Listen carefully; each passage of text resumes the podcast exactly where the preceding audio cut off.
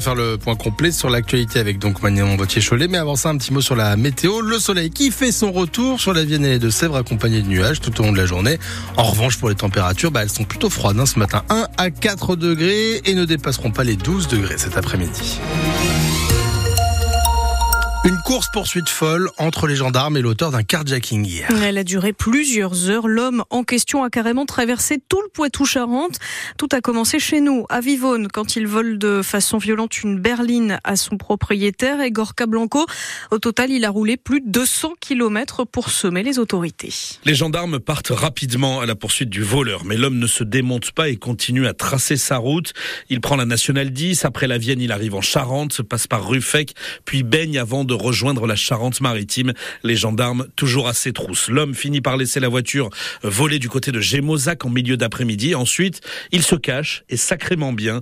Les gendarmes appellent en renfort chien et hélicoptère pour le retrouver. L'opération dure plus de 5 heures. En vain, le voleur reste introuvable. Le dispositif est levé à 20h30. Aujourd'hui, les recherches vont reprendre, mais de manière plus classique. Les gendarmes de la Vienne vont très certainement commencer par étudier les indices retrouvés dans la voiture ou encore voir quel téléphone était présent ou en borné au moment du carjacking. précision de Gorka Blanco que vous retrouvez en ligne sur francebleu.fr.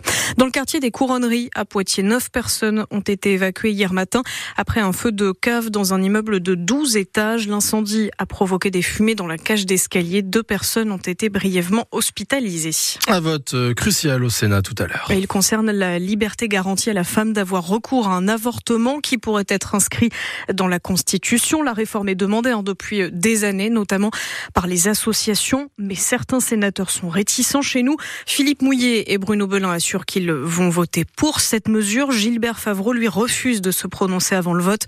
On revient sur 50 ans de combat pour le droit à l'avortement en ligne sur notre application ici. Dans les Deux-Sèvres, après le séisme de juin dernier, les communes déboutées de leur demande de reconnaissance d'état de catastrophe naturelle pourraient reprendre un peu espoir. Hier, la députée écologique écologiste du département Delphine Bateau en a parlé à l'Assemblée nationale et le gouvernement entrouvre la porte à un réexamen. Cette reconnaissance permet d'indemniser les victimes. Seulement 10 en ont bénéficié dans les Deux-Sèvres. À Poitiers, certains habitants se réveillent ce matin avec euh, seulement une dizaine de degrés chez eux. Oui, des locataires d'une résidence HLM gérée par euh, Equidom à Beaulieu. En fait, ils paient 40 euros par mois pour euh, un chauffage au sol collectif qui doit fonctionner chaque nuit, monter jusqu'à 14 degrés avec ensuite un complément au chauffage individuel électrique. Sauf que ce chauffage collectif ne fonctionne pas partout et dans certains appartements, c'est glacial. Anne-Livia Tolinki, vous êtes allée toquer aux portes du bâtiment 20. Il faut garder son manteau quand on entre chez Valérie au numéro 20. Il fait très très froid. L'écharpe et le bonnet aussi, comme elle, et les chaussures. D'ailleurs, j'ai eu des engelures en 2022. Mon médecin m'a demandé si j'étais pas partie au sport d'hiver, donc non, c'est pas le cas. Des engelures aux pieds euh, à Poitiers, euh, c'est quand même assez rare. Hein. C'est pourtant par le sol que le chauffage collectif est censé fonctionner, la nuit jusqu'à 14 degrés. Mais chez les voisins, même constat. Il m'est arrivé de constater que j'avais 10 degrés chez moi. Ça me fait sortir de mes gonds parce que c'est honteux et inadmissible de nous facturer 40 euros par mois pour un chauffage au sol qui ne fonctionne pas. Pour prouver leur bonne foi, ils ont comparé avec un autre bâtiment de la résidence, le numéro 34 où habite Denis. La panne de chauffage a là été réparée fin janvier. Je me suis levé, je trouvais qu'il faisait très chaud chez moi. On sent très très très nettement la différence. Ce qui fait dire à Virginie... En fait, ils nous mentent depuis le début.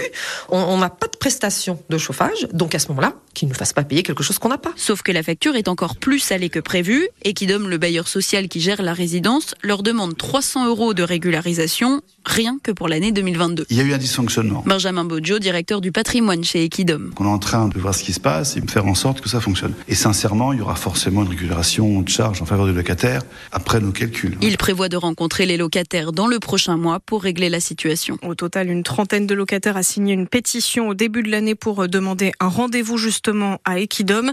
Le prestataire IDEX reconnaît de son côté sa part de responsabilité, assure que ce sera réglé d'ici la fin de semaine. Au salon de l'agriculture, belle moisson de pour un éleveur de moutons vin hier. Philippe Berger de Nieul l'Espoir a reçu au concours général agricole 10 médailles, dont une en or pour l'ensemble de son élevage.